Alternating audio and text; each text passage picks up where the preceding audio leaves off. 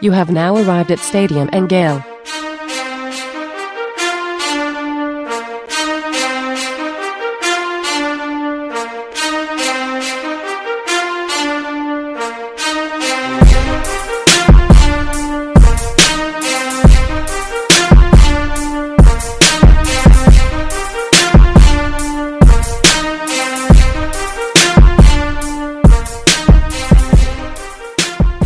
Boys and girls, ladies and gents, welcome to another episode of Stadium and Gale. It's your favorite Uncle Silk. It's Dan. And Delatorre. Same corner, same time. Beautiful morning in Sunshine State, man. How y'all boys feeling? Y'all good? Um, I've never been better, to be honest with you. Had had myself a, a great weekend. Mhm. Um, downtown St. Pete. I uh, went to a great new restaurant Friday here in Tampa called Pont Modern American. If you live here, go check it out. Uh, but uh, great weekend, great vibes. I have a cold front coming in on Wednesday, uh, so it's gonna be chilly. Very here in nice. Plate one three. We had a crazy thunderstorm, like lightning that woke me up last night. So Mm. not beautiful up here. Uh, maybe that's the storm that's bringing it in. Uh, baseball all weekend for me.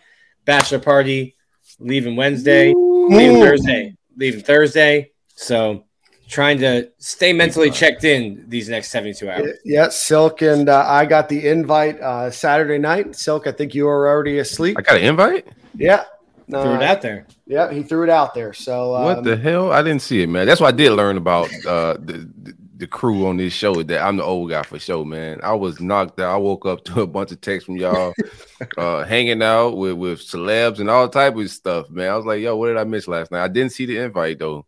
Um, we're actually, what you going to Tennessee? Nashville, yeah. So I may be going to Tennessee. Kids spring break start Friday. I think we're going to go up to Gatlinburg, mm, possibly. Where's that Um, in relation, Dan? it's about three hours. It's on, it's on the East Coast, right there on the corner of North Carolina, South Carolina, Tennessee, right there. Gatlinburg's fun. Pigeon Forge is nearby. Um, I elite think that's where we're tourism trying to vibes. stay. Pigeon Forges, I think, is where we may stay, and then Gatlinburg is on the to-do list. I'm still still playing it by ear. Uh, I'll let I know what the wife says uh, by the time she get home from work. But I appreciate the invite. I'm gonna have to pull up, bro. uh, Only you three get some- per you day. can get yourself some moonshine there in Gatlinburg. Yeah, Yeah, I'm with it. Any Tennessee listeners, man, give me the deets. I'll let your boy. I may be in town. yeah. Tennessee Mike, hook him up. Um, all right, boys, we got a we got a great show today. We got a lot going on. We've got some coaches coming to staff. Big pause there. Uh, we have a coach leaving, well, a uh, an assistant uh, staffer leaving. I got a lot with spring practice.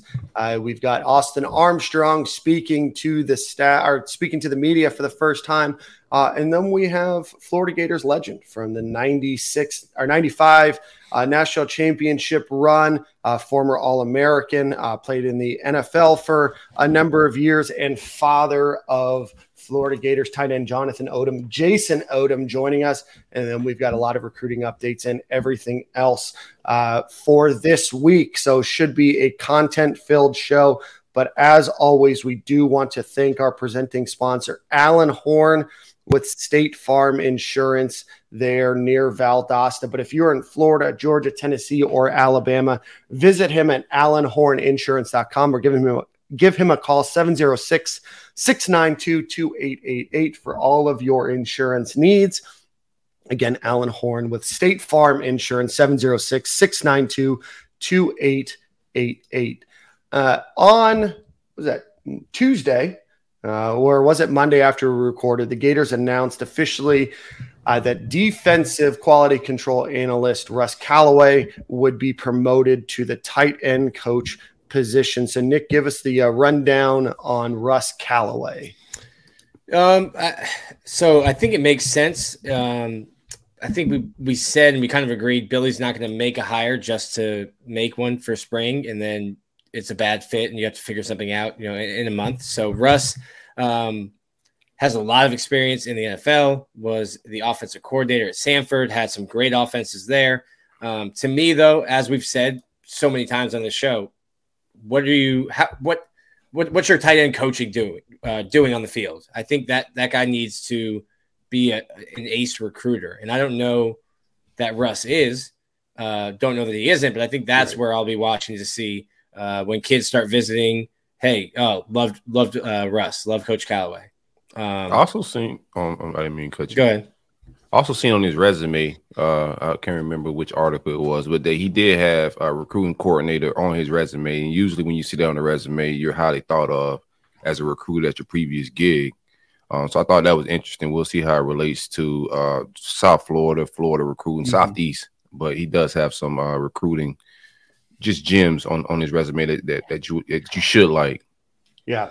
Uh, to give you a brief rundown on him, uh, graduated from Valdosta State. He was a quarterback there. He joined, uh, he was a defensive analyst at Nick Saban's staff at Alabama, where they won back to back BCS national championships. Uh, he also assisted Kirby Smart uh, with the linebackers on that team.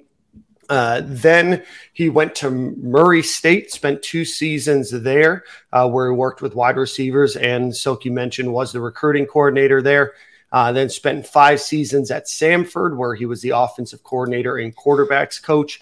Um, he was wide receivers coach from 15 to 16, and then 17 to 19 served as offense coordinator and quarterbacks coach.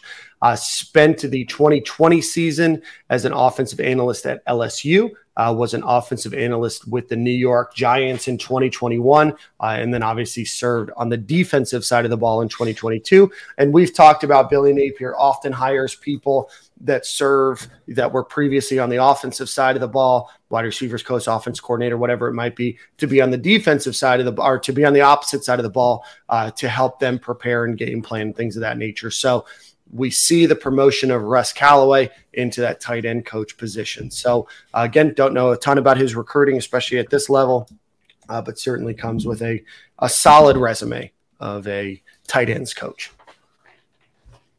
Uh, with that being said, Nick, we do you, like, do you guys like the hire? Do you like the hire? What's your opinion on it, Nick?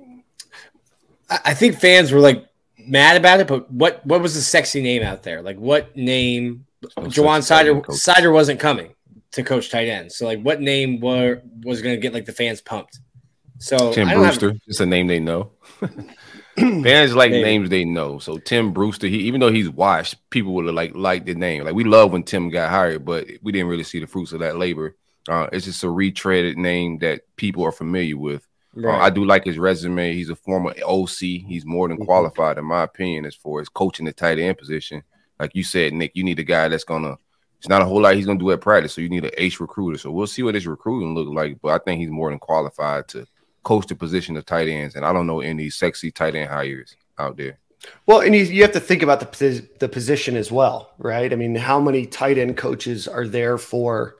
you know years or you know decades even right i mean there's a few right, right? like tim brewster's a name uh, that you you've heard of that's been in that role for for a long time but you know oftentimes the you're going to be a tight end coach first. And, you know, there's just not a lot to do, especially in this offense. And a lot of times they make a move, right? To either running back coach or wide receiver. They want to move up to offensive coordinator, whatever it might be. But, you know, I think on the offensive side of the ball, your, your gateway into coaching is often at that tight end position. So when you look at being an offensive coordinator, you look at working under Nick Saban and Kirby Smart and working, you know, with uh, Ed Orgeron, right? Then you think of the New York Giants, and then you think of you know the coaching staff that he worked with at Florida last year. You start to look at the pedigree, and you're like, that makes sense, right? So maybe it's not the sexiest hire, but maybe it's the hire that makes the most sense. And you have somebody that's familiar, doesn't need to learn new terms, doesn't going to come in with a, a completely different you know way of doing things. That it it makes sense. Is it the sexiest name? No, but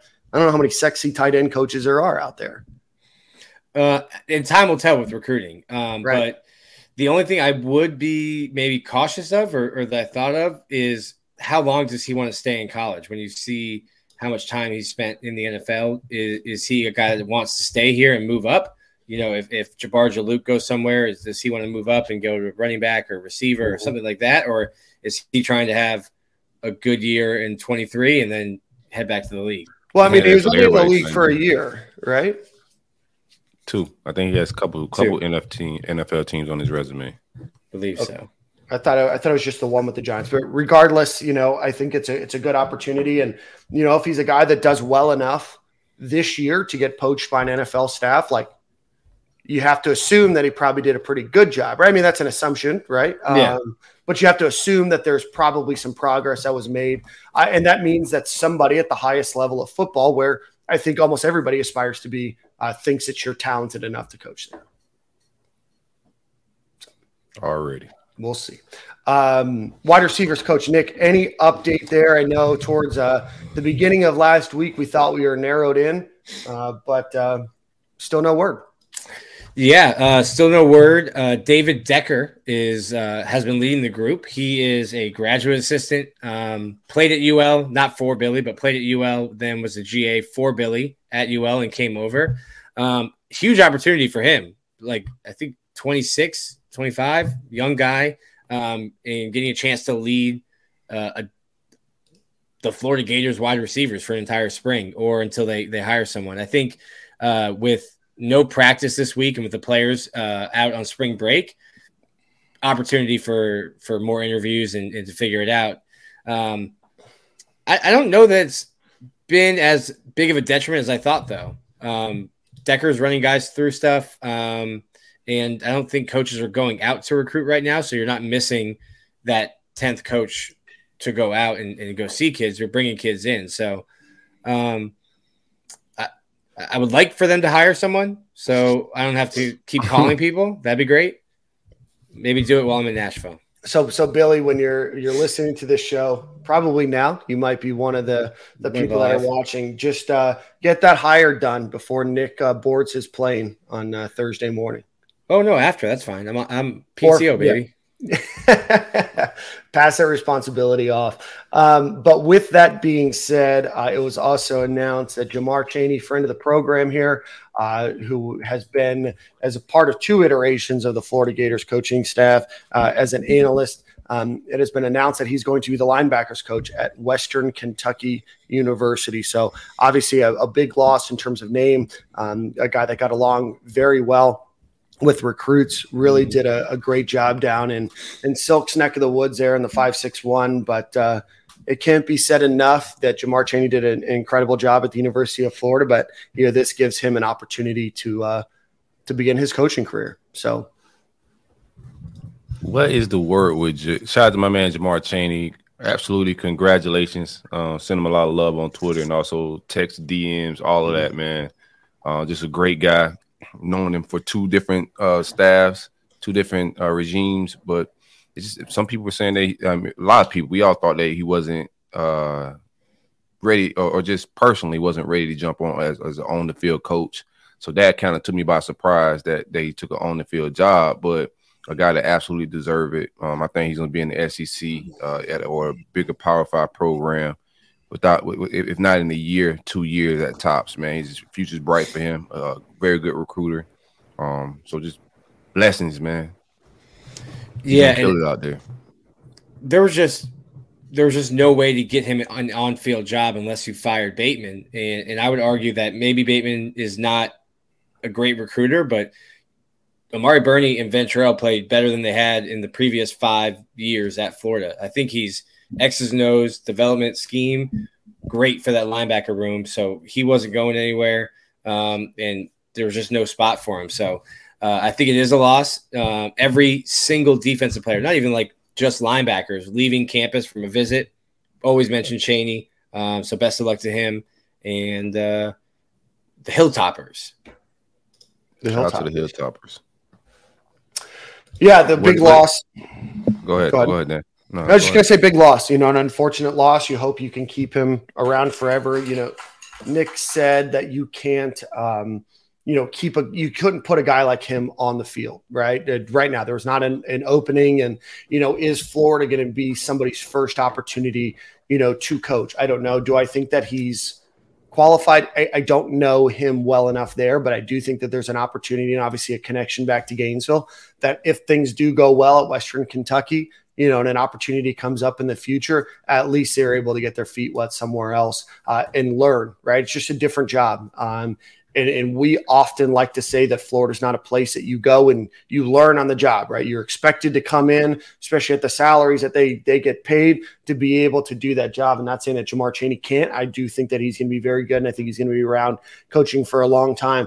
But I do think being able to get your feet wet somewhere else and then potentially making that uh, return back to Gainesville is certainly something in the cards. But certainly wish him the best of luck. But it is an unfortunate loss. But you know, Jamar Chaney is gotta gotta worry about himself and his career as well. So congratulations to him. That's a it's a great spot to land. Yeah, Jamar Chaney helped us get out of that IMG slump. Uh, rap fresh on the job. He had a relationship with Kamari Wilson. You know, just want to give him some flowers. Uh, it's an absolute dog. We're gonna miss him a little bit in the recruiting on the recruit side of things, but we'll make up for it. Absolutely. Absolutely. Well, before we get Jason on the show, this is a good opportunity for us to get started talking about spring practice. Nick, I think we're four practices through. Is that correct? Correct. All right. So, with that being said, we do have a few storylines that are starting to emerge. Mm-hmm. We do have some groups that are starting to, uh, you know, we're starting to be able to look at who the starters are going to be and, and, uh, and all of that. But let's start with quarterback. It does look like Graham Mertz is getting a lot of the number one reps right now uh, with Jack Miller and Max Brown right behind him. Uh, I heard Max Brown slinging the ball a little uh, better than maybe anticipated. But uh, Nick, give us your thoughts on the uh, the quarterback position. Um, it so I think it's it, I think it is a competition, and and the way that they split reps, Jack will get reps with the ones as well. Um, but from what I'm hearing and, and what I'm seeing, it seems like they're trying to give Graham Mertz every opportunity to win this job. Like they would like him to win it. Um, I won't even talk about the first two days. We're throwing to we're throwing without outside, pads on to outside nobody. Of reps, I want to real quick. Outside yeah. of reps, what would give you the indication that they want him to win the job? Just curious. Um, I think it, the way that they've talked about him, uh, being a veteran, 32 games, um, they sat him next to Kingsley, who is you know the, the quarterback of your offensive line room, and next to Teradja Mitchell, um, who is the quarterback of your defense. I think that listen, I, I don't know that anyone, even in the fan fan base, was not excited about this. The people in that building um, love Graham Mertz, love him. Um, first Sports one in, last one out. Jim yeah, Rat. yeah, a lunch pail kind of guy. Um, so they love him. Um, I want to see what he looks like when you know when you're actually playing 11 on 11. So um, I'm not I'm not getting a lot from you know past skeleton drills. Hmm. Gotcha. Yeah, I can see what you're saying. If he aligning, uh, and I want you to finish your take uh, on what you were saying with the quarterback room, but yeah, if they aligning him beside Teradja Mitchell and also um, Kingsley, it's kind of like putting the leaders beside each other. So I can see those vibes for sure.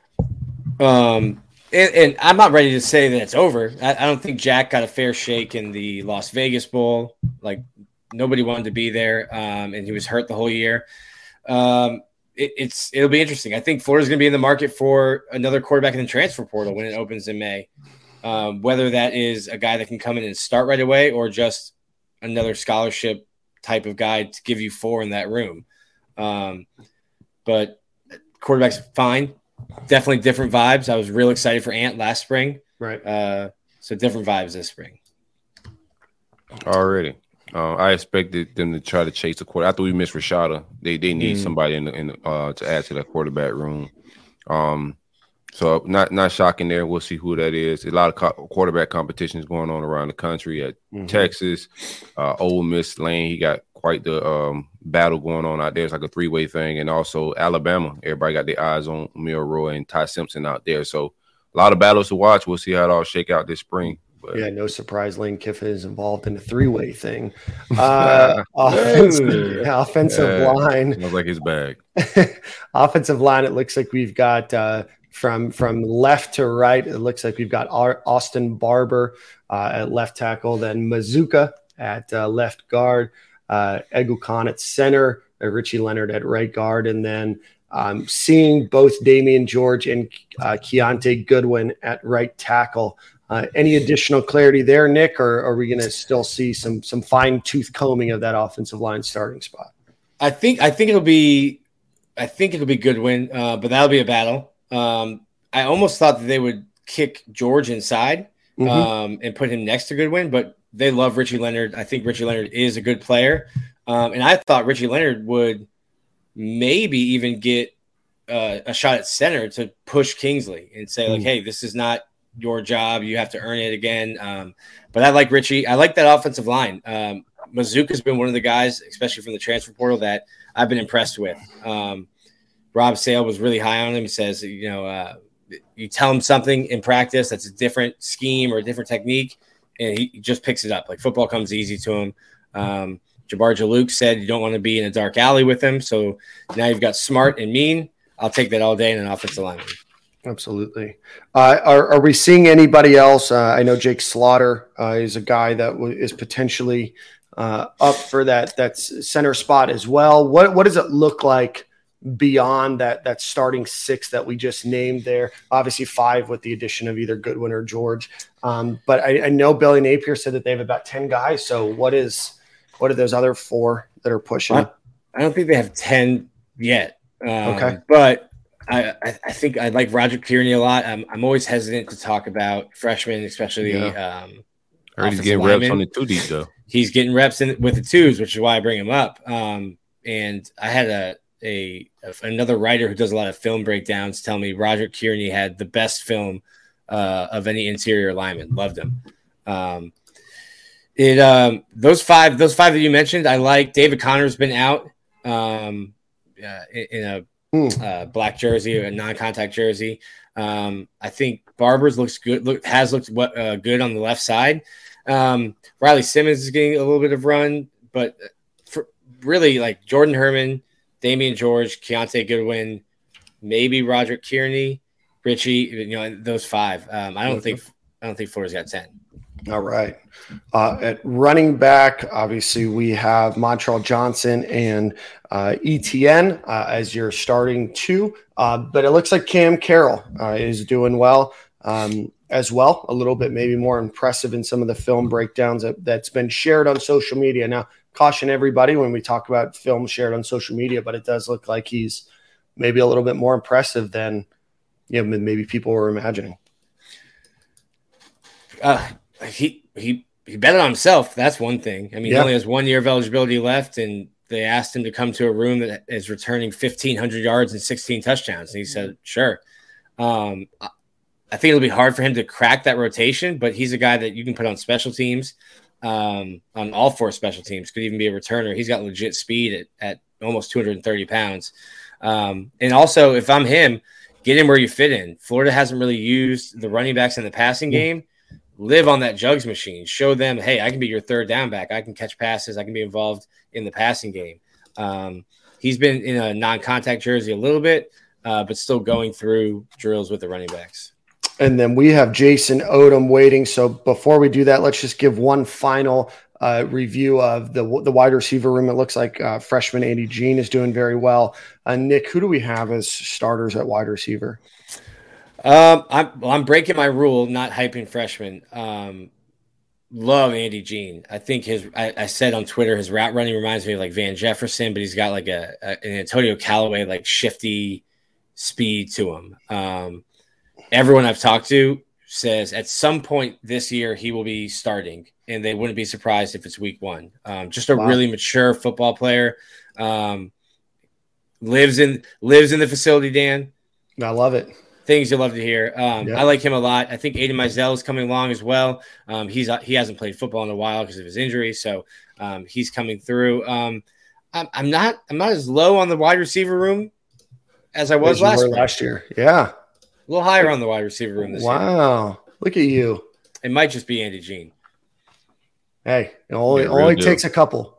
Yeah, a Only lot of speed. What was missing in that room was speed and separation. So um, a lot these guys can run routes and they have the speed to separate. So good job by the staff for just bringing in what the room was missing. Most importantly, you know what I'm saying. So I, I like shockingly, you know, I think Graham Mertz is going to have a better room of weapons than than what AR had.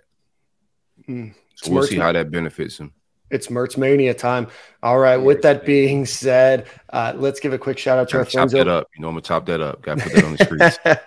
uh, as always, let's give a shout out to our friends over at Home Field Apparel. Go visit homefieldapparel.com. Use promo code Stadium and Gale. Uh, they are running a bunch of specials for March Madness. Uh, and I don't know, probably about 90 different schools right now uh, that uh, Home Field Apparel offers, uh, including about 17 different unique items for the University of Florida. So go check them out. Homefieldapparel.com. Promo code Stadium and Gale. And with that being said, we welcome University of Florida Hall of Fame member, two-time All SEC, unanimous All American, one of the one of the greats on the uh, Florida Gators offensive line from the '90s.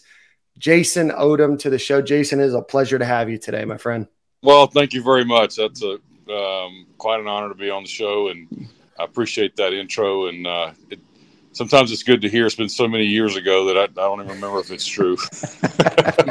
uh, beyond that, won the Jacobs blocking trophy in 94, 95, played uh, five years with the Tampa Bay Bucks as well. Um, Jason, want to kind of go back to the beginning. Um, you were at UF during the the heyday of Steve Spurrier coming back to Florida and really uh, reviving uh, the University of Florida program.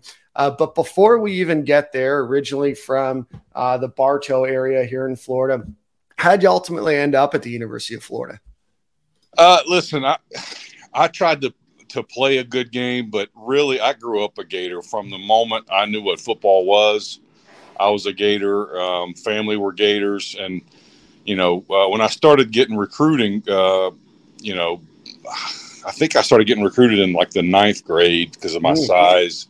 I don't think I was very good at that time, but I was just so much bigger than everybody. But um, at that time, I tried to act like, well, I don't know where I'm going to go. But in the back of my mind, the whole time, I knew where I was going to go. I went on an official visit to Michigan um, the first weekend we were allowed to do officials. Um, and my visit was terrible. The, the coach at the time had me in his office, wouldn't let me out of his office, wanted, wanted a commitment.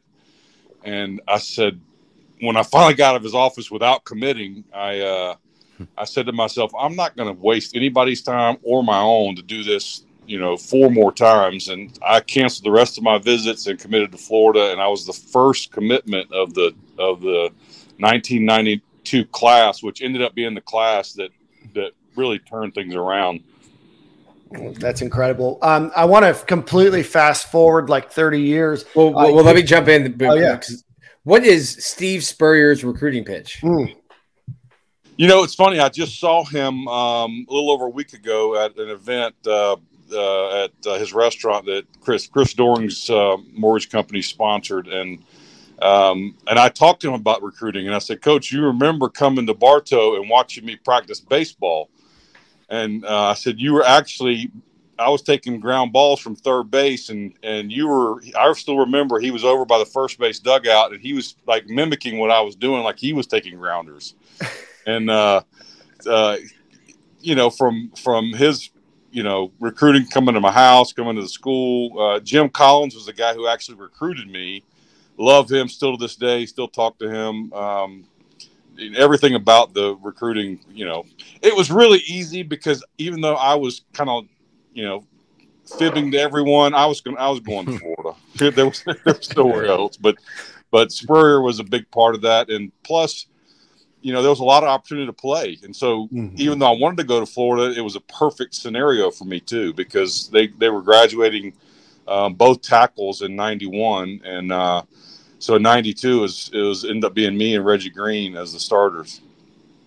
Well, that's crazy. So back back then, like social media wasn't what it is now. So uh, what was the vibes around Winter Haven when you're the, the big recruit? Steve Spurrier's coming into town. Like what's what's the fanfare for the locals? Well, I, I, I grew up and went to Bartow High School. Uh, I was actually born at Winter Haven High School, but right. um, but Bartow is is Gator heavy, and um, and so is Polk County, obviously, with being the home of Ben Hill Griffin.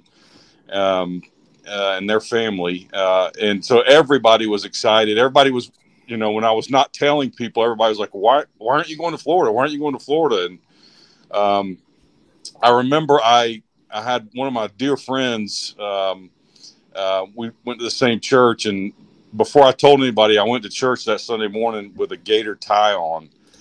and when they saw me show up with the gator tie on, they're like, "Are you are you did you make the decision? And I just shook my head, yes. And they were huge Seminole fans. They were the few, one of the few Seminole fans, and uh, which they were also recruiting me. And I had a visit set up there, and and uh, oh, I can't believe it! I can't believe it! And that's kind of how it happened. And uh, but the the social media wasn't even around. Internet wasn't invented back then. That's right. how long ago it was. yeah. I'm glad you ruined church for those Seminoles, though, man. Yeah. Uh, Jason, with that being said, I want to talk a lot about your time at UF, but you know your son is now a tight end at the University of Florida. Obviously, a highly recruited guy himself. How did what, what kind of guidance did you give him when he was going through the recruiting process? Because I know obviously he committed to Florida, but I know he was open to you know a ton of other schools as well. How did you navigate how to to deal with that and not losing focus and, and choosing the right school for him and not just following his dad's footsteps? Well, you know, I, it's interesting because I coached him at, at Jesuit here in or in Tampa, and um, you know, I tried to be um, I tried to be dad only during the recruiting process, and so I never pushed Florida. In fact, we would do this little game where me, him, and his mom would just be sitting there, and and we'd be like, okay, on the count of three, list your top three, and and um, it was never we never put him on the spot to give us the one and I on purpose never included Florida in my top three because I wanted it to be his decision, not not mine. I didn't want to influence him to go there because sometimes that can backfire. Even even though it's my alma mater, it can backfire if it's not the right place for him. He's not feeling in his heart. So um, I never said Florida in my top three. Uh, all the way, we probably did that ten or fifteen times through his recruiting process, and he went to a bunch of different places and uh, and I honestly thought that he would be a good fit for the Big Ten, and uh, just because you know the way he's built and and you know kind of the the, the you know kind of the person he is, and and uh, we were going to a barbecue at Florida, just you know uh, unofficial visit, and uh, and we were on the way up there, and he goes, Dad, I think I'm going to commit today, and I'm like. What? but I was driving down the interstate, and both my wife and I wanted to turn around and look at him like where did that come from? And so that's that's kind of how it happened. But no, I didn't influence him at all. A lot a lot like playing football. He he when he was a toddler, we would get up in the morning. He would he would be up at before everyone watching ESPN and watching football highlights. And so he's been a football guy since day one. And I honestly, after my my playing days with the with the Bucks, I didn't watch a whole lot of football, and it was just kind of in him. But you know, sports is kind of centered around our whole family. His mom mm. played basketball at Florida. She was a scholarship player at Florida, and that's how we met. So um, it's pretty special for both of us. And you know, to see that culminate for this past year, him first, him getting his first real time on the field, um, you know, catching a couple, a couple of touchdown balls. The, the first one at Florida was really special for all of us. Uh, my, my, wife and I and, and his his grandparents uh, were in the stands for that, so it was fun to watch he mentioned that after uh, we talked to him after that game, uh, post game media, and he mentioned that everyone was at the game and that made it special. Um, yeah. But he needs to learn timing. Don't don't surprise your dad with that kind of information when he's driving a car down the uh, down the interstate.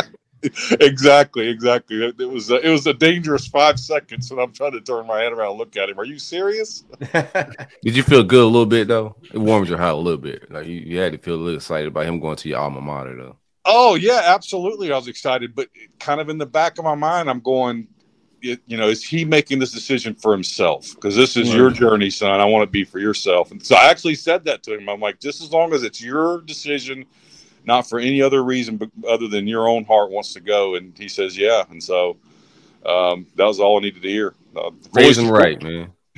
fully supportive after that. Um, has he given you? I mean, just it's more topical than anything. Has he given you any update on uh, new uh, tight end coach Russ Callaway and kind of his relationship with him, coaching style, anything like that? Or yeah, he said he said he really likes him, um, and uh, got to know him last year. I guess he was on the staff mm-hmm. or has been on the staff a little bit um, in some form or fashion. But he said he really likes him. Um, he really liked Peagler, um, and so he's uh, he's excited. Obviously, he's still rehabbing, so he's not participating in spring, but um, but he's excited for what what the future holds. That's awesome. Well, I want to get back to your your playing days. Uh, you were there from '92 to '95. Obviously, you know a lot of SEC championships. You guys playing the Nebraska game, but before we get into kind of the playing time, I want to ask a little bit about the personalities. Obviously, you had the ultimate personality in Steve Spurrier. Uh, you had guys like James Bates and uh, Anthony, and you know Danny Wuerffel's there too. What was what was it like being on that team, just from kind of a team perspective, just outside of playing ball, but but just with those guys and their personality, seemed like a lot of fun.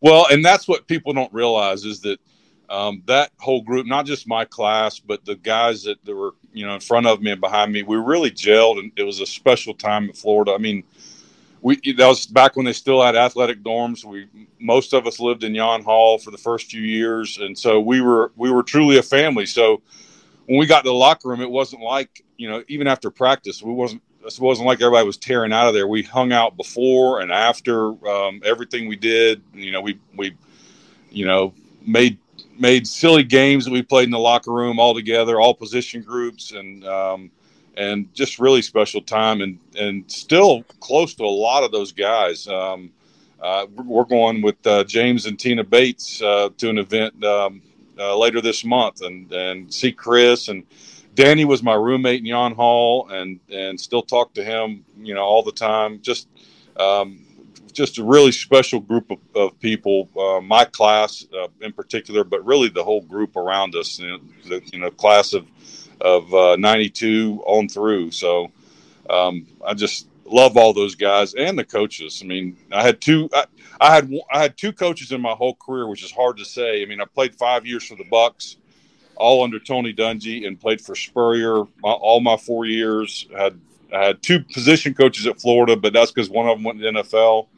So really, just you know, a, a, solid backing and people that believed in us, and and uh, just the the vibe around the team was really well, and you could see things gelling. And the reason why we it led up to end up being a national championship the year after I was gone, but it was essentially my class's group. And as you mentioned earlier, we we actually played for it in '95 and kind of got our our butts, our butts whipped. But uh, um, that was less about um, uh, talent and more about that was kind of the first time we'd been on that stage and maybe maybe didn't give Nebraska as much credit as uh, before the game as they deserved. Yeah, broke my heart as a kid. Uh, what was what was practice like for for you guys on the Spurrier uh, regime? How competitive was it? Uh, extremely competitive, and, and people don't realize that part is even when we do you know drills within ourselves. So like when we do drills against other offensive linemen, Reggie and I were always paired, and there were many many nights I'd go home battered and bruised, and and maybe Reggie would say the same thing. Hopefully, he would say the same thing about me. But we yeah, would hopefully, yeah. There was no brother-in-law in, in our group. We, we were going to hmm. make each other better. Um, the guy I practiced against probably 90% of the time because he was a year ahead of me. He left my senior year, but Kevin Carter was was the guy that I practiced against every day. Him and Ellis Johnson are on my side, amazing players, and nobody nobody brother in law. There was no patty cake. There was no let's take a play off. We were trying to we were trying to get our work in and dominate whoever we were against. And so, I mean, how could you not be good playing against the kind of defensive players we had, especially up front? And I think all of them played in the league, um, and some of them played for a long, long time. And and may may end up being in the Hall of Fame. Who knows? So, um, just it was it was so great. I remember the coaches. Um, we worked so hard that we got to do things that you don't normally get to do. Like, like you know, towards the end of my career, it'd be like me and Donnie Young were taking defensive reps, knowing that we're never going to play defense, but but we wanted to do one on one pass rush. So we they they let us rush on the offensive lineman during one on one pass rush drills. And how many times do you get to see that now on a regular basis during the season? Never. But they they trusted us and our work ethic, and it made it extremely fun for us. Most, what was your go to? What was your go to pass rush move? Well, I always went back to. I don't know if you remember a guy named Bill Gunner. He was he was like a like an eighth year senior back then. He had like he was like 26 when I was 18 years old. and I was a pretty good, even though I came from Bartow, we didn't pass the ball a lot. I, I had pretty good feet and could pass protect. And the first pass uh, rush, one on one pass pro I did against Bill Gunner, he fake spinned me. So he comes up and wiggles like he goes into a spin, and I jump hard inside. And he didn't spin; he just went back out of it, and I didn't even touch the guy, and he beat me. And I'm like, that was amazing. that's that's a, a, welcome to college moment right there. Yeah, yeah. Hey, rookie, you, you got to be smart, just not good up here. So, uh, so that I, I would I would use all kinds of you know fake spins, um, you know, slap the hands down. I mean, uh, you know, I had a little wiggle in me, and uh, I'd always. Cooper Carlisle, who um, who played after me and played a long time in the league, I got to rush against him, and uh, you know I'd give him I'd give him nightmares because when you when you're rushing against guys you practice with every day, it wasn't like I had a special move. I just knew everybody else's weaknesses like they knew mine. Smart. Um, Jason, I want to I want to talk a little bit about um, your time, you know, wrapping up at Florida and then going to the NFL. Obviously, you know, incredible career at the University of Florida. You go to the NFL, um, you go under, you know, you go from one, you know, very kind of outspoken, loud, um, kind of different kind of guy, and Steve Spurrier to uh, you know a pretty buttoned up guy in, in Tony Dungy and everything else. What was that transition from from college to the NFL like for you? Uh, it was it was different. You know, um, we had the our first rookie mini camp. Um, uh, got to meet uh, Tony and and uh, and his staff there, and um, I just remember the first mini camp. It was in helmets and jerseys and shorts, and there was no like shells or even those pads on your shoulders. And we went out there, and it was literally 100% real football without pads on. This is before the collective bargaining agreement had, had mandated what you could do it to players at practice. And I got done with that first session, and I'm like, oh my goodness, this is for real. And so I kind of was always one of those guys that tried not to overstep my bounds. I knew I could play, but I didn't know, you know, on that level, you know, where I stood. And after after rookie minicamp, they cut the right tackle, and I'm like, wow, they must think I'm okay. so um, I didn't start game one, but like, like, the fourth, no, maybe the sixth game of that year, um, we had lost a bunch of games already in '96, and uh, and so I, I, was named the starter. Unfortunately, hurt my knee um, the week after my first start against Denver. Um, and we the Bucks weren't on national TV back then a, a, lot. And our first my first start was against Denver on national TV. Played against Alfred Williams, I think was his name, who was a Pro Bowl player and did well. And actually tore up my knee in practice. Mike Alstott kneed me in my left knee, and uh, thanks to him for the arthritis I have today. Uh, um, so I missed a couple of games with the knee scope, and then finished out. Uh, I think the last five or six games starting. Um, but I played both left and right tackle that year, and and then was a starter for you know the the next uh, well three and a half years. The last year I was on injured reserve because of my back, but um, uh, Tony, to get back to your your regular question, was Tony was just a guy that he wasn't a yeller, but you know, very businesslike, very businesslike approach to practice. And even though we were like one and six at my rookie year, starting off, you knew we were building something. And then obviously in '97, I started every game. We turned it around, won the first playoff, went to the playoff, and won the first playoff game in like 15 years in Tampa.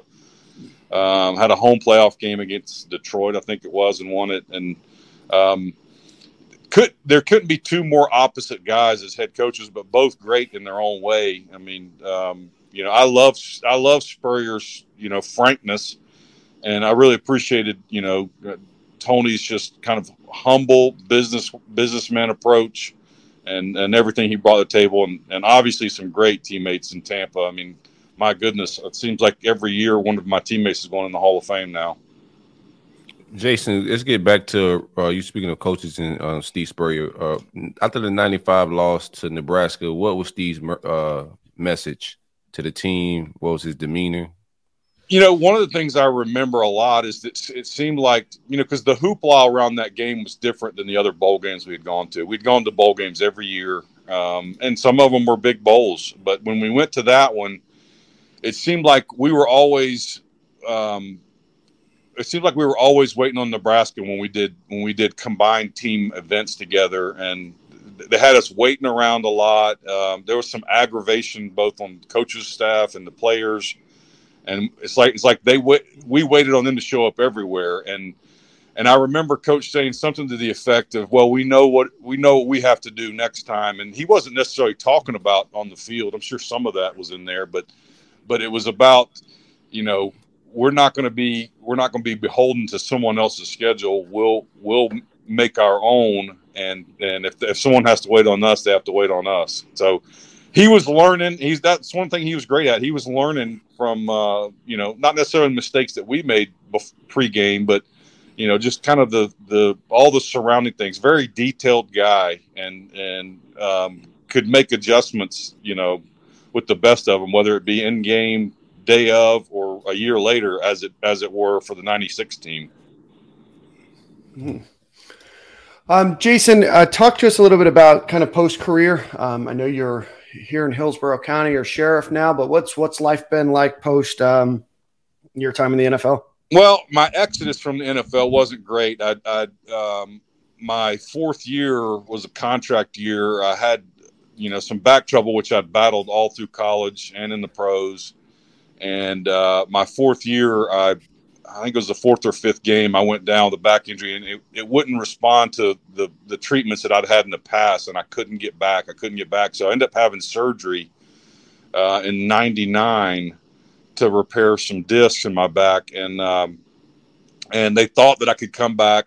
Um, and in 2000, so the Bucks signed me to a new deal to play left tackle uh, uh, for the 2000 season, and I lasted one day in training camp, and mm. my back did the exact same thing. And through several doctor visits, um, through the through the next couple of weeks and months, um, it was it was it was really clear that I had no option other than retire and and spinal fusion at some point, um, which both has both have happened now. I didn't I didn't opt for the spinal fusion then, but I've had to have it since, which they told me I was going to have because my discs were just so bad in my back, um, and so my exodus from the from the league was way premature. I mean, I was a starter.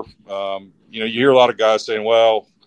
Um, they shouldn't have cut me. Well, that wasn't the case for this. They wanted me, and I wanted to be there. I just literally couldn't play. I mean, my daughter was born at that point, Jonathan's older sister, Lauren, and uh, I mean, I couldn't even pick her up off the ground during that time. Mm. Um, but to answer your question, after after all that happened, you know, my I lost a bunch of weight. My back got okay enough for me to, you know, try to get a job. And I said, well, there were two things I always loved as a kid, and one was was uh, was football, and the other was um, law enforcement. And so I decided to, with my wife's blessing, obviously, give that a run. And, and uh, I joined the Hillsborough County Sheriff's Office in 2007, I think it was.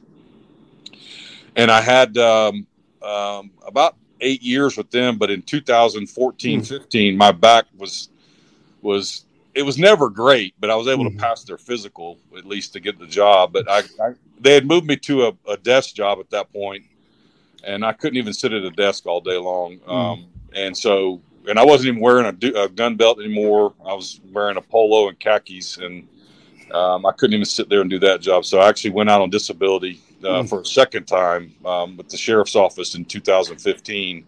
And so I've been on on uh, disability um, ever since then. But you're coaching now. Well, I coached while Jonathan was at. Jesuit. Oh, okay yeah, I coached at Jonathan while he was at Jesuit, and that was only because I was picking him up from practice one day, and and who's a dear friend of mine now, the head coach at Jesuit, Matt Thompson, who does an incredible job. He's like, "Hey, can you come out and, and help us?" And I said, "Yeah, yeah, Matt, but I can't be the guy. I don't move very well. I can't stand for long periods of time. I got all these issues, knees and back. Now I'm I'm old and everything else hurts too." And uh, and so he says, "No, just come out and help when you can." Well, that turned into uh, the following year, him walking up to me one one day, going, "Hey, I hope you don't mind, but I let the offensive line coach go. You're the guy." And I'm like, "Oh my goodness." but Congratulations. I, I, but I told him, I said, "Listen, my oldest daughter is playing college volleyball. Man, when when Jonathan's done." I'm missing all her games, and I'm not that parent. I want to be at the games, and, and right. volleyball is one of those. Even in college, they play a couple of times during the week, and they play every Friday night in the fall and most Saturdays. And so I said, after after the 2020 season, Matt, I'm gone. No matter how how bad we you need me or you want me, I'm gone. And so uh, that was the truth. I, I, got to watch her. I I, I left uh, Jesuit after Jonathan graduated, and I got to watch my. Uh, you know, now with COVID, she she got an extra year, so I watched her, her 2021 season, and um, I still talk to Matt. He still asks me when I'm coming back, and I haven't made that decision yet. I don't. I don't know if I can. My to, to be on the sidelines. I mean, if you watch me on the sidelines at a Jesuit game, that was you know years ago. Now mm. I'm trying to find places to get comfortable. I'm trying to change position, mm. lean on stuff, and I didn't want to be the guy out there in a in a three wheeled cart. So I never went that far. But but uh, it's it's tough for me to be out there coaching. But I loved it. Love the kids. What do you? T- Go ahead.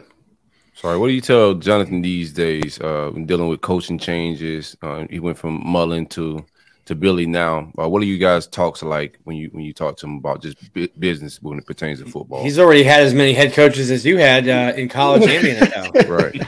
Yeah, yeah, that's true, and uh, and and more position coaches in one year than than you know than I've had. So you know, there's been times where it's been I've been a counselor in many many respects because his you know his first year was tough. He he tore his shoulder up his senior year at Jesuit, and uh, so he had surgery late in the year in 19. Well, when he got out of his his sling, COVID hit, so um, he couldn't even go to the gym. So when he got to Florida, he was he literally didn't have the ability to play because he was so weak on his on his left side, and and the guy that recruited him had left, and uh, so he asked this uh, this new coach who didn't know anything about the injury. I mean, I'm sure he was briefed on it, but didn't know when he got there. Hey, this kid's been like sitting on the couch after shoulder surgery for four months, and and uh, so when he got there, that whole 2020 season was terrible for him. He he he really felt like he couldn't compete. He was he his strength in his upper body was just terrible, and and um, so that whole year we had probably hundreds of conversations on hey, just you know, you got to embrace the suck. You know, it, I know it's bad, but you know it'll get better when you get some time to to get in the program and get strong. Um, well, lo and behold, the next spring he tears the same shoulder up again, and so he fought injury again, and that's been the biggest the biggest hurdle for him. Is just everybody knows when you're in college that that's when your biggest gains are made strength wise because you're in the in programs that really maximize that in nutrition and all those things you need that you don't really get in high school. And uh, and he's had a, a big injury. It seems like every year, and and I've always known he could play, but uh, he's he's got to have time to to be in the program injury free for a while, and that's a key. And sometimes those things you can't control yourself, and so that's kind of been his, his biggest hurdle. But I've really just tried to play counselor and say, hey, you got to keep your head up. Ultimately, God's got a plan. No matter you don't know what it is right now, but you got to believe in what he's what he's teaching you, what he's showing you, and and uh, and fight through all this and and let it make you better and in a lot of ways it has. He's a lot lot smarter, tougher, and um, and handles adversity better now than than he way better than he did in 2020. How do you talk to him about balancing everything? I mean, there's just so much more now, um, you know, with social media and kind of obviously instant reaction. There's a lot more podcasts, a lot more discussion about it. How do you talk to him about, you know, focus on not just football, but on school and balancing social media and being able to still live, you know, a somewhat normal life as a college kid and kind of blocking out, you know, some of that noise or, or what are some of the conversations you have with him from kind of the personal side of uh, the football experience and not just the, the business side? That that ends up being our biggest rub between he and I because obviously I'm not a I'm not a huge social media guy, but that's kind of their world today. And I remember uh, when he was being recruited, we went on a visit, and um, and uh, Jim Collins, the guy who recruited me at Florida, was mm-hmm. still coaching football, and and I didn't let I wouldn't let Jonathan have social media, even though it was out back then. And and Jim Collins looked at me and goes, "Hey, you at least got to let him have Twitter." And I'm like, "Why?" He goes, "He goes, all the recruiting's done on Twitter." I'm like, "How is that?" And um and and he was right, but it, that opened up, for, at least for me personally, that opened up Pandora's box because as soon as he had a Twitter account and started getting recruiting through that, it was like I've got to let him get on that. And I was always kind of anti social media, but to this day, I'm like, hey man, you need to post so much stuff. He's like, Dad, that's the way we got to do things, and that's how we get deals. And this whole NIL deal stole me for a loop. I don't really have any direction. I was seeking others out. I was seeking I was seeking attorneys out that I knew and friends that I knew. I'm like, hey, how do I help him navigate this? And most of them are like, "Hey, it's so new, we don't know what to tell you. Just you know, make sure he doesn't sign any any contracts that are in perpetuity and and uh, you know you know one year deals or less or something like that." And I'm like, "Okay, that's a broad range." so um, that's been kind of a rub for us. I mean, I still to this day, you know, I'm I'm, I'm trusting him a lot and.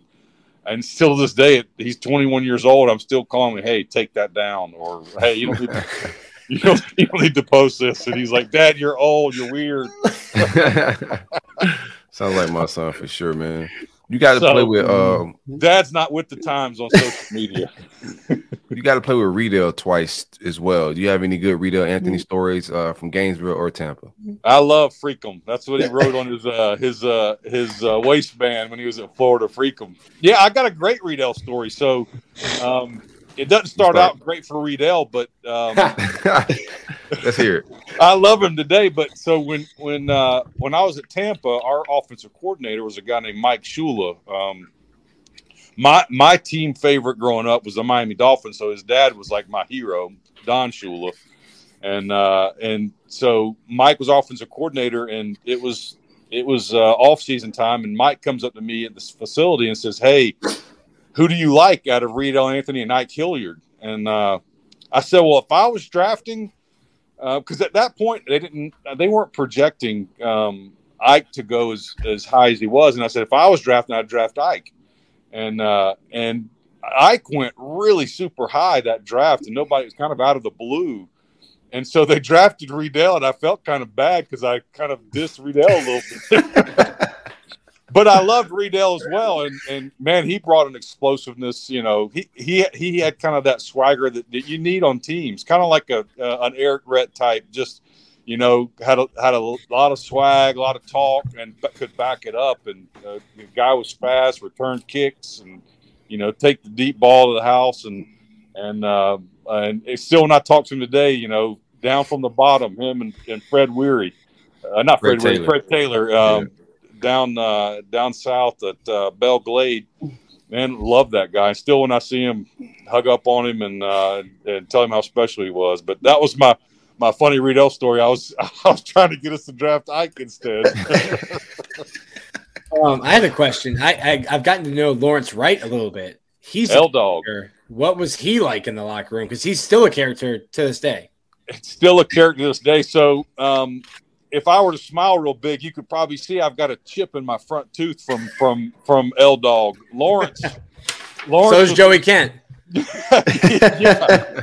Well, I don't know if it was that game, but we were at a home game and, and we were in stretch and I didn't I wasn't buckled up. I had my helmet on, but he was always fired up. Practice games. He was one of those guys that you just, you know, you gotta have on a team. And he head butted me in stretch. I wasn't expecting it. I didn't have a mouthpiece in or nothing and after he head butted me, he walked off, and I was spitting out pieces of teeth. so that's insane. Uh, uh, L Dog Productions. That's he always had. Mm-hmm. He's always had. If there was NIL around back when we played, L Dog would have had all the deals because he was always up somewhere or another. oh man! Well, gentlemen, any uh, any final questions, final thoughts before we let Jason get on with his uh, with his day? No, I enjoyed the conversation. Absolutely. Sure. Jason, thank you so much uh, for coming on the show today. Really enjoyed uh, getting to know you a little bit more. Certainly, we're rooting on your son. We're excited uh, to see him in the orange and blue, but it was an absolute pleasure uh, to chat with you and hopefully we can get you on in the future and, and talk a little bit more about your time. I appreciate it. Good hanging out with you guys. I, I really do.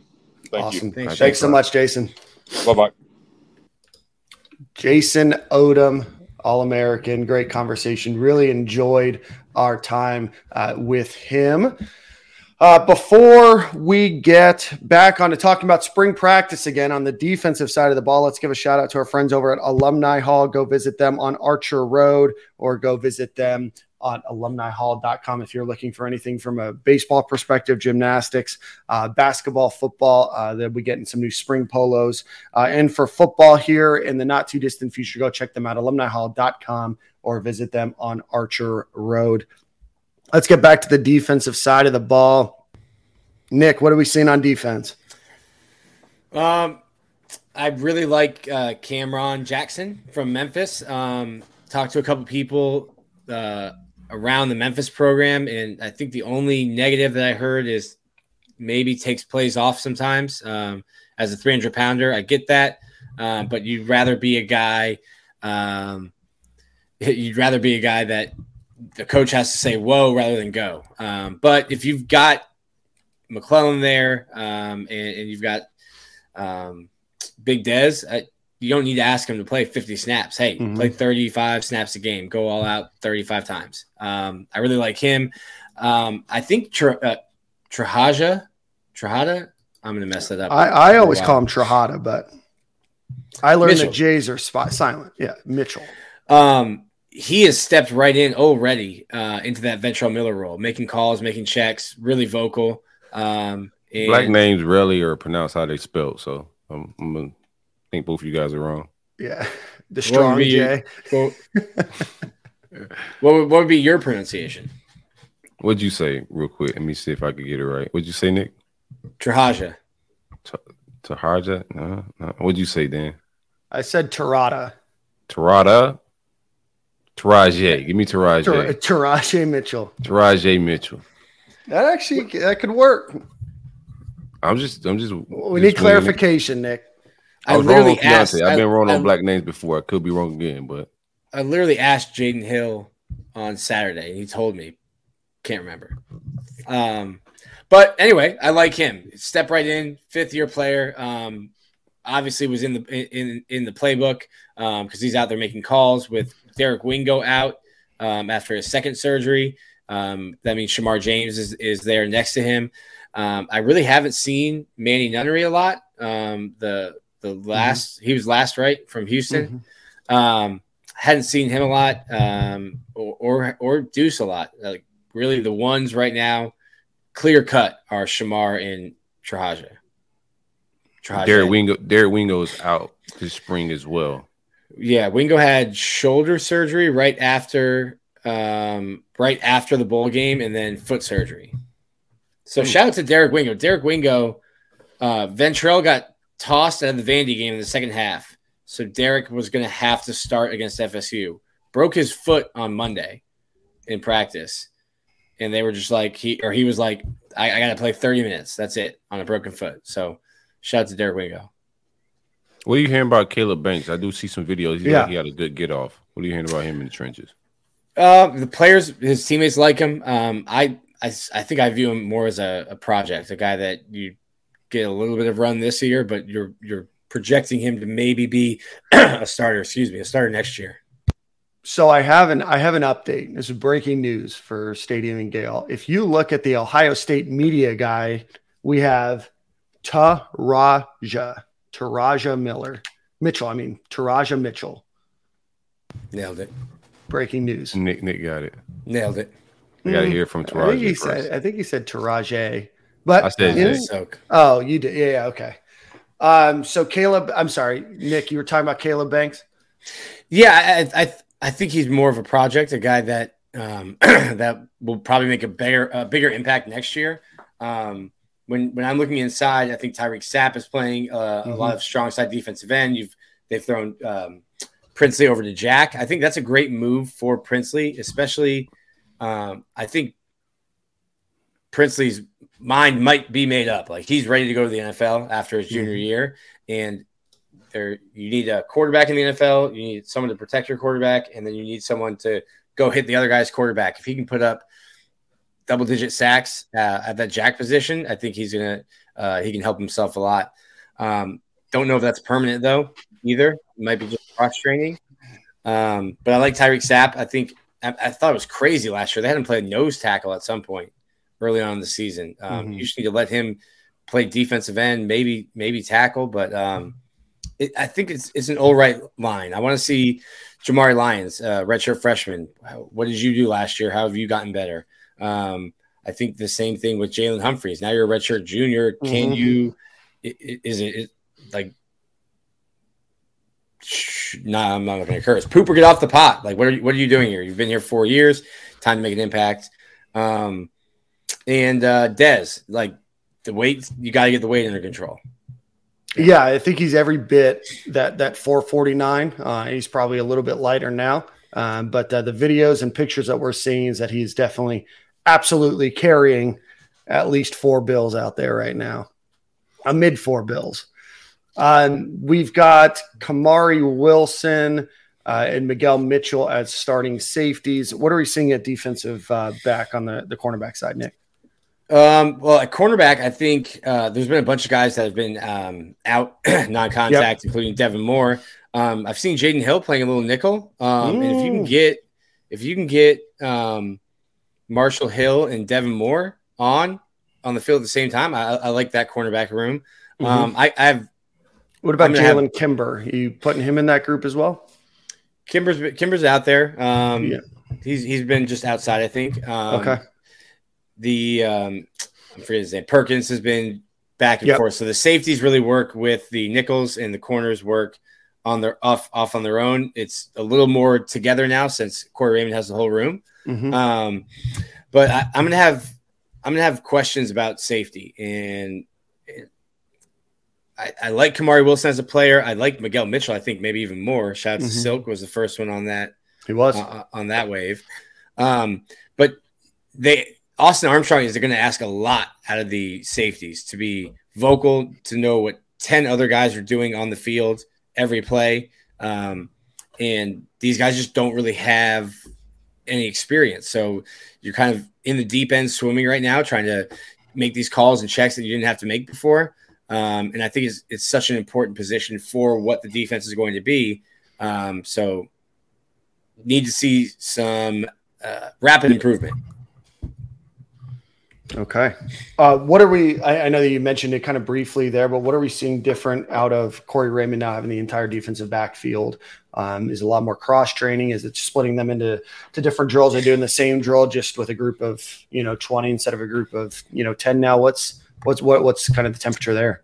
Um, practice looks the same. Austin um, Armstrong's been over there a lot um, working with safeties and cor- mainly safeties, but safeties and corners. Um, he doesn't have a position room, so he kind of floats around during practice. Um, I thought it was weird initially when he didn't have a position group to coach, um, but I kind of like if you're the coordinator, you can kind of have a you know a thirty thousand foot view and, and, go and see everything during a during a practice. Um, nothing's really changed there. Uh, they run the same stuff, and, and Austin helps out, and they've got 36 graduate assistants that are over there as well. Things you nice. love to hear. Um, let's see. We had a big recruiting weekend as well uh, here at the University. Actually, before we do that, Nick, uh, you guys got the chance uh, to talk to Austin Armstrong uh, for the first time uh, over the weekend on Saturday. Mm-hmm. Uh, tell us a little bit about that um, conversation. Um, talks a lot, talks fast, talks a lot. Um, he was impressive. He he told us he grew up. So he grew up uh, around Tuscaloosa. Family were Alabama fans, um, and at some point, I think early on, he said he realized not tall, not fast, love football, probably can't play it. So he wanted to be a coach. He said he went to a career day in elementary school dressed as Steve Spurrier. Um, that's why he wears the visor. Uh, was he just telling stories to to make fans like him? I don't know, but it seemed it seemed real. Um, he, he he went he went into like his coaching tree, and and I think the reason why Billy was comfortable making this hire when he did is that he coached with Patrick Toney. He coached with uh, I'm going to forget the guy's last name, Ron something, who was a defensive coordinator before Toney, uh, or linebackers coach before Toney. Um, it's going to be the same verbiage, a lot of the same schemes, um, but I think it'll be more aggressive. Um, I don't know, like Todd Grantham engage eight aggressive, mm-hmm. um, but but I expect them to blitz and bring pressure and, and, and try to disguise some things. Um, he mentioned one thing: a lot of defenses are either multiple in the on the back end or multiple on the front end. He said we can be multiple in both. Um, it, I think it's a it's a lot on his plate. You show up in practice has already started. You're mm-hmm. 29 years old and you're coming from the Sun Belt. You're gonna have some real, real deal offenses to mm-hmm. to figure out this season. But um, he won the press conference. He was impressive, mm-hmm. really enthusiastic, uh, and the players love him. Yeah, talked uh, about Billy Napier. He was a quality control guy or a GA uh, with Billy Napier and his team. Um, he reached out to Kirby Smart when he was at Georgia. Uh, Napier did, uh, and they gave uh, Austin Armstrong an opportunity to be a QC uh, coach with them. Uh, he goes over to Southern Miss, and then uh, he mentioned.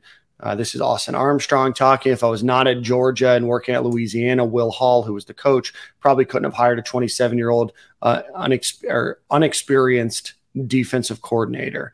so, a, a, a, sorry, a lot of it kind of trails back to him. So I read multiple senses all over the place. So uh, obviously spoke highly of Billy Napier, uh, talked a lot about aggressiveness, uh, talked a lot about trying to work with the players that they have, not just try to shove a, uh, a scheme in. Uh, obviously had a lot of things to say that, that spoke very highly about the University of Florida and everything. So certainly excited to see his time, but at 29 years old, replaces 30 year old Patrick Toney leading the Gators defense uh, and the youngest SEC and I believe the youngest coordinator uh, in Power the five. Power Five right now. All right, gentlemen. With that being said, we're getting towards the end of our show here, but the Gators did have a big weekend of recruiting. Let me pull that list up uh, from you, Nick. Uh, the Gators on March 11th featured uh, 2025 prospect number one overall offensive tackle David Sanders, uh, number two safety Xavier Filsaime, number nine uh, ranked offensive tackle Fletcher Westfall, who I knew is very high uh, on the Florida Gators board, and I believe he is very high in the University of Florida as well. On 300 safety, Brandon Jacob. On 300 uh, athlete running back, uh, Kanan Daniels. Uh, four-star defensive lineman DeAndre Robinson. Uh, fast rising wide receiver Kay Bates. UCF defensive lineman commit uh, Sincere Edwards, 2025 Edge Armando Blount, 2025 Edge Landon Merritt, 2025 defensive lineman Jalen Wiggins, 2025 running back uh, Deer, and then Gators commit Myles Graham was on campus. He spoke very highly of his visit. Edge Jamonte Waller was on campus. Newly offered running back Micah Welch, three star offensive tackle Derek Plaz cornerback Telvin Metcalf, and 2027 quarterback Trent Seaborn were all on campus. So Nick Silk, uh, Nick, I know this isn't your bag as much, but Silk, any um, thoughts on recruiting other than Wardell Mack, uh, top 30 prospect, has scheduled his uh, visit to the University of Florida on April 8th as well.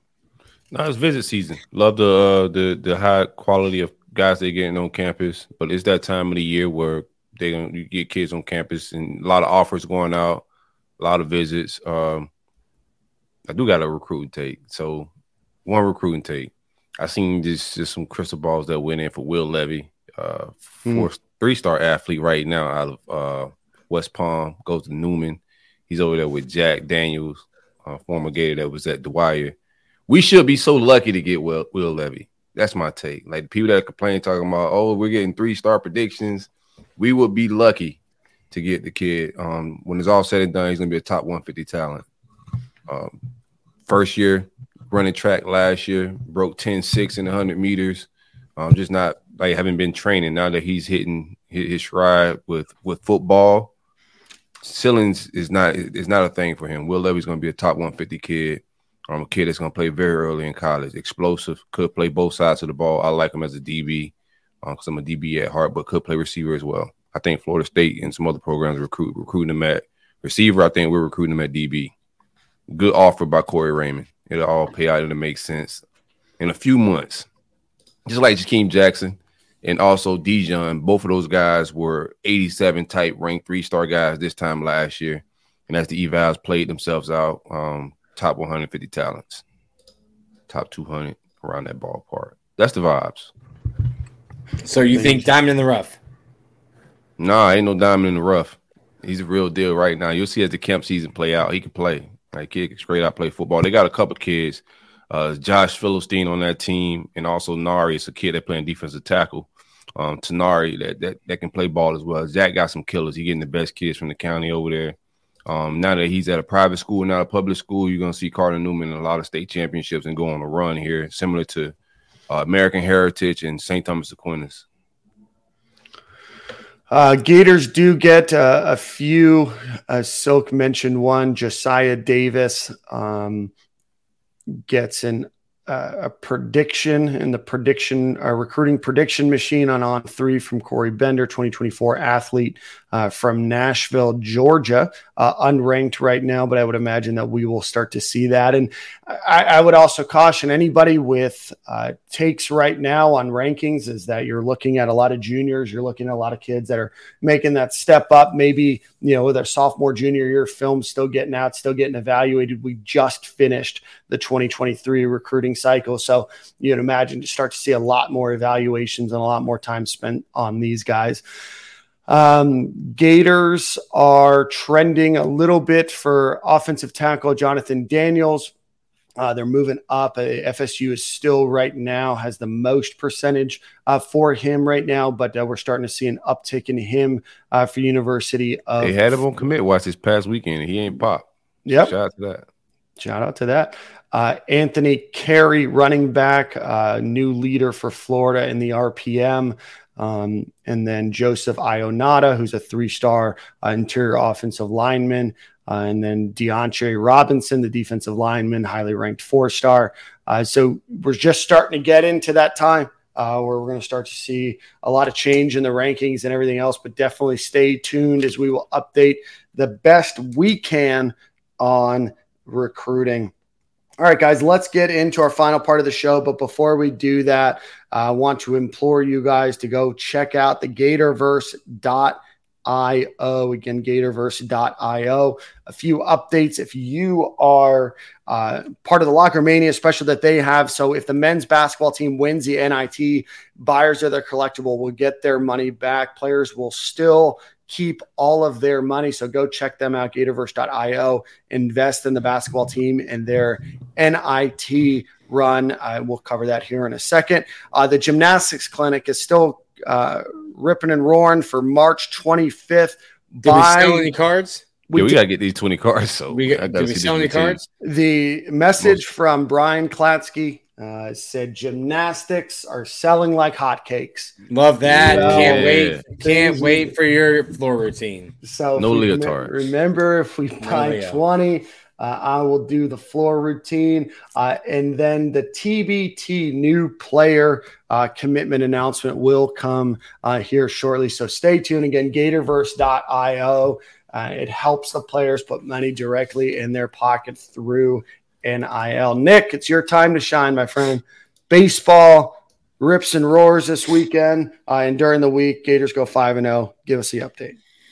Uh, yep. Uh, not a good Siena team. A uh, bunch of guys from upstate New York uh, don't even get to play fall ball because it's snowing. Um, so uh, Florida wins in the midweek, gets two. Josh Rivera had a nine RBI game uh, with a grand slam. That's a record, um, right? I don't know that. No, it's not a record. JJ Shorts had the I forget the, but he had a four home run game against Stetson. I think he had nine home runs in that. Um, maybe tied. Florida struggled a little bit Friday, um, squeaking out a three-two win. Um, I think Kevin O'Sullivan put the fear of God in them the next day because they they showed up and got two run rules uh, Saturday and Sunday. Um, it, this is all. This whole month has just been leading up to this week. You get Alabama Thursday, Friday, Saturday, uh, the start of SEC play. Alabama was rolling, and I think they hosted Columbia, lost two of three to Columbia, uh, going into the weekend undefeated. So uh, Alabama comes in this week. Florida just has one midweek game, UNF uh, on Tuesday, and uh, the ske- note the schedule change: Thursday, Friday, Saturday, not Friday, Saturday, Sunday. Schedule change noted. Also, it's Saturday, so they might do a doubleheader Friday. Oh, perfect. Well, note note the change, listeners. Uh, in other Gator sports news, uh, we've mentioned it. The Gators basketball program is in the NIT. They're number four seed. They're hosting number seven UCF on Wednesday at 7 p.m. Uh, the Gators women's team was selected uh, for the women's NIT. Uh, this is their third third straight post postseason performance. Uh, ninth overall time in the women's NIT. Uh, it's the first time that they've qualified for three consecutive postseason tournaments since they did it from 2008 to 2014. Uh, seeding will be announced later today on Monday. Gymnastics closed the regular season uh, with a road high of 198.175 to win the Texas Women's University Quad. Uh, softball goes five and one on the week, including Lexie Delbrey getting her first career no hitter against Rutgers. Uh, men's golfer Yu Yuxin Lin was named to the Spring Haskins Award list on Friday, which is considered the most prestigious award for collegiate golf uh, and presented annually to the most outstanding male golfer. Uh, three golfers right now uh, that play at the University of Florida, or golf from the University of Florida, are ranked in the top 16 of the PGA Tour's top top men's golfers. And then finally, uh, track and field Jasmine Moore absolute destroys the competition. Um, gets, let's see, two national titles at the NCAA indoor. Uh, she jumped 15.12 meters on the um, jump. Is this triple jump? Uh, indoor long jump. Sorry, 15.12 meters on the indoor long jump. Sorry. Uh, she's won 12 SEC and NCAA horizontal jump titles as a. It was triple jump. Hmm. Daniel? You have quite a conundrum here. Here. No, it says it says that the final jump earned more, her second national title in as many days, and gave her back-to-back indoor long jump titles. So maybe she got the other long jump title. Maybe you're right, Nick. That's what I get for reading an article live on air. Uh, Talitha Diggs uh, medaled on her second day, earning a bronze for her performance in the women's 400, uh, 50.49. Alita Van finished fourth in women's shot put. Layla Owens, Jayla Hollis, Vanessa Watson, and Talitha Dig finished sixth um, in the four by four. Um, and the women finished third overall in the 2023 NCAA Indoor Championships.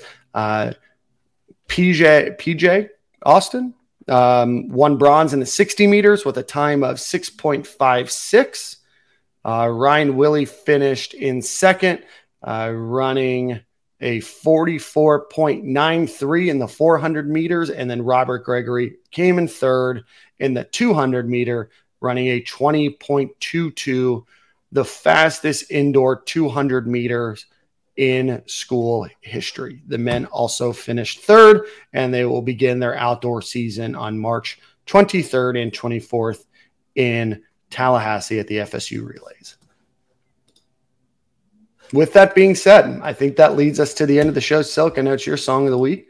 Uh, any final thoughts on anything going on in Gator Nation? I don't have any final thoughts. No final thoughts. Good show, Jason Odom. Good vibes. Great man. conversation. Positivity. Um, that's what that's my final thoughts, man. It's off Perfect. season. Enjoy it. You know, should Enjoy we should get some. I'm loving the practice clips. Love all the media and and stuff that we're getting. Uh, somebody said something about the view. Somebody on the moon. Lagway on the moon. What's the thing? Graham. Myles Graham. Miles, Myles Graham, Graham was on the moon. moon. Shout out to Myles Graham. Shout out to the VU folks. I need to get on the VU. Yeah, let's get you. Let's get a stadium in, in Gale View in each of our uh, each of our View. respective homes. Perfect. Well, so you got song of the week. What do you got for us? What do I have? I'm just gonna go with what I've been listening to lately, man. Let, let me get uh, a little drizzy. Nah, Drake be shutting us down. Like they, they, yeah, yeah, they, yeah, yeah. Can't go Drake. Um, let's go some R and B. She loves me, Toby. Good R and B vibes. Perfect. Spread love. If you are watching us on YouTube, please hit that like and that subscribe button. That really helps. If you are listening to us on the podcast, please go rate and review us. That helps with all the algorithms as we continue to try to continue to grow this podcast. Remember our sponsors, Alan Horn, the Gatorverse.io, just Gatorverse.io, Alumni Hall, and Home Field Apparel. And we will see you guys. Yo, real quick, real yep. quick. Go check the Gervon Dexter where we interviewed oh. him on Friday, a solo interview. Absolutely dope. If you if you're listening right now live or you listen to the recorded version, exit out, go on YouTube, whatever you listen to on, and check that Gervon Dexter interview out. Very good stuff. Yeah, great conversation. Uh, he's climbing up the draft uh, boards right now, uh, so we're excited to see Gervon. But really, uh, just a, a, very good conversation. Uh, really shed a lot of light into his recruiting, his time at UF, and then what the experience is like at the combine and everything else. So really enjoyed that interview. Go check that out. And with that, we'll see you guys at the same corner and same time next week. Turn off the TV, let me.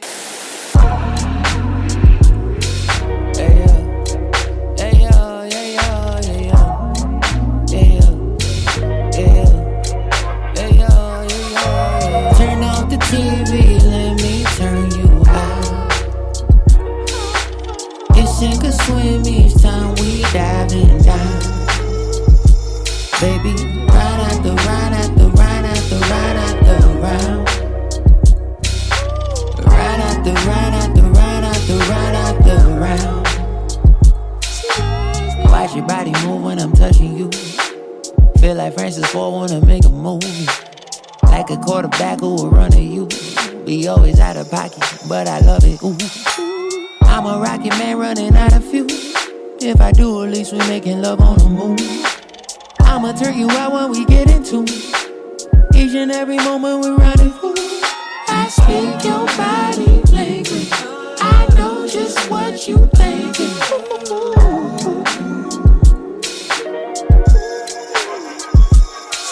You taught me love and patience. I'm learning as we make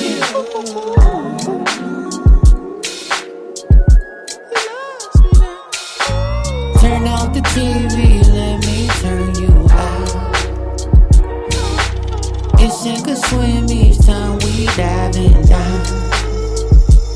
Baby, ride out the ride out the ride out the ride out the round.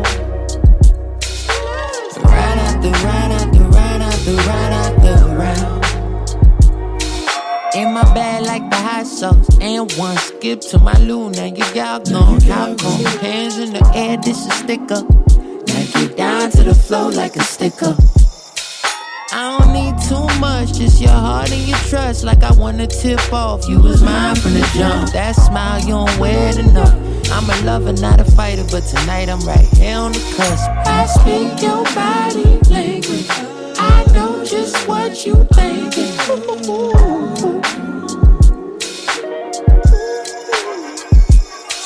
You taught me love and patience. I'm learning as we make it. Turn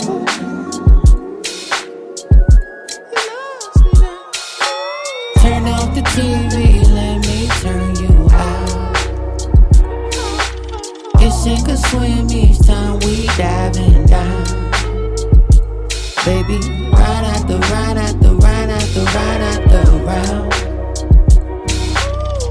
Out the ride out the ride out the round. I've been cold, coming close. You feel home. We've seen both sides of up and down.